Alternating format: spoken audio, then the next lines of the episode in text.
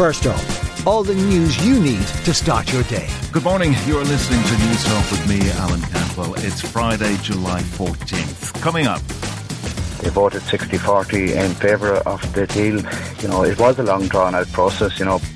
Tara Mines in County Meath will temporarily close today. 590 workers will be laid off. And water service workers will hold a second day of strike action today. Plus, we've all the news, making the news and the headlines and the latest sport and entertainment. But first up, Ireland's greenhouse gas emissions decreased by 1.9% in 2022. The Environmental Protection Agency says the drop was driven by higher fuel prices, increased renewable energy, behavioural change, and regulation. It also found agricultural emissions decreased by 1.2%.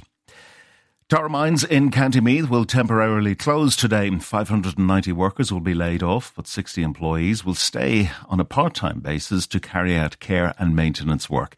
It's after they voted to accept a deal over their terms and conditions during the temporary closure. Local Meath West TD Johnny Guirke says it's a difficult day for the workers. It's a very sad day for County Meath today, you know, with the loss of 650 jobs directly, you know, but we have to respect the decision of the workers, you know, and, and it is a democratic process, you know. They voted 60 40 in favour of the deal. You know, it was a long drawn out process, you know, but uh, that was would have ended today being the deadline, you know, so that was the decision of the workers. Water service workers will hold a second day of strike action today. The numbers of Unite uh, men and are in dispute with Uisce Éireann over keeping their public service status. The Waterford, Tipperary and Cork areas are most at risk of water supply issues today. Uisce Éireann, head of water, Margaret Attridge, describes the expected impact on supply today. There is a lot of resilience built into our water treatment plants and with the storage in our reservoirs and the processes that we have in place. However, over today, there will some of those treatment plants that we have limited access to will require some operational tasks carried out.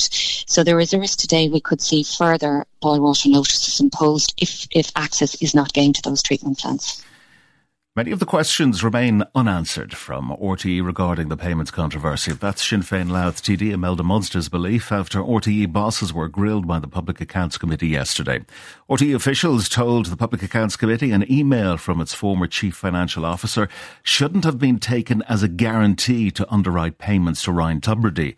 Deputy Munster, who's a member of the committee, feels RTE wasn't forthcoming with information there still wasn't the clarity. I mean, I felt that there was still hedging of answers and not being forthright.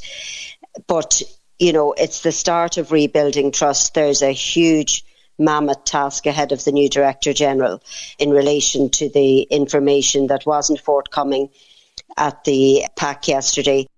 The bill to reform the country's family and justice system, while welcome, needs significant improvement. The Law Society will consider the proposed legislation at its family law conference in Dublin today. The planned law would include the development of specialist family courts and learnings from international best practice. Senior counsel solicitor Michelle O'Boyle says the family courts bill must help ensure justice. We have prepared a comprehensive research paper which outlines our family law priorities to ensure that the implementation of this very important, much needed and much awaited legislation provides access to justice for families and children and, you know, for those who need it most at vulnerable times in their lives.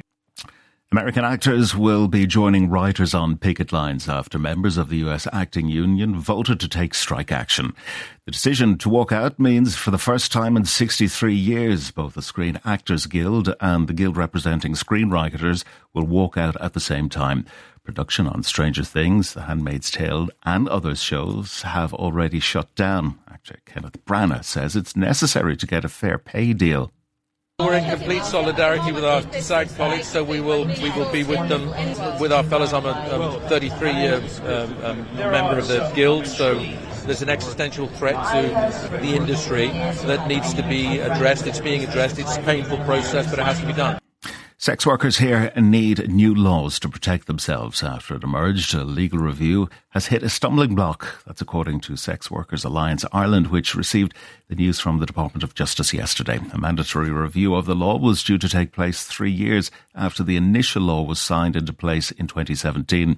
Communications manager Linda Kavanagh says SWAI is calling for a review to be scrapped and started again. This review is three and a half years late and it's been an incredibly opaque process from the start. Lives are at stake here. People's safety are at stake here. So we need this to be done properly. And we really feel like there needs to be a new independent reviewer and a new report with commitment from start to finish to ensure that sex workers' voices are heard.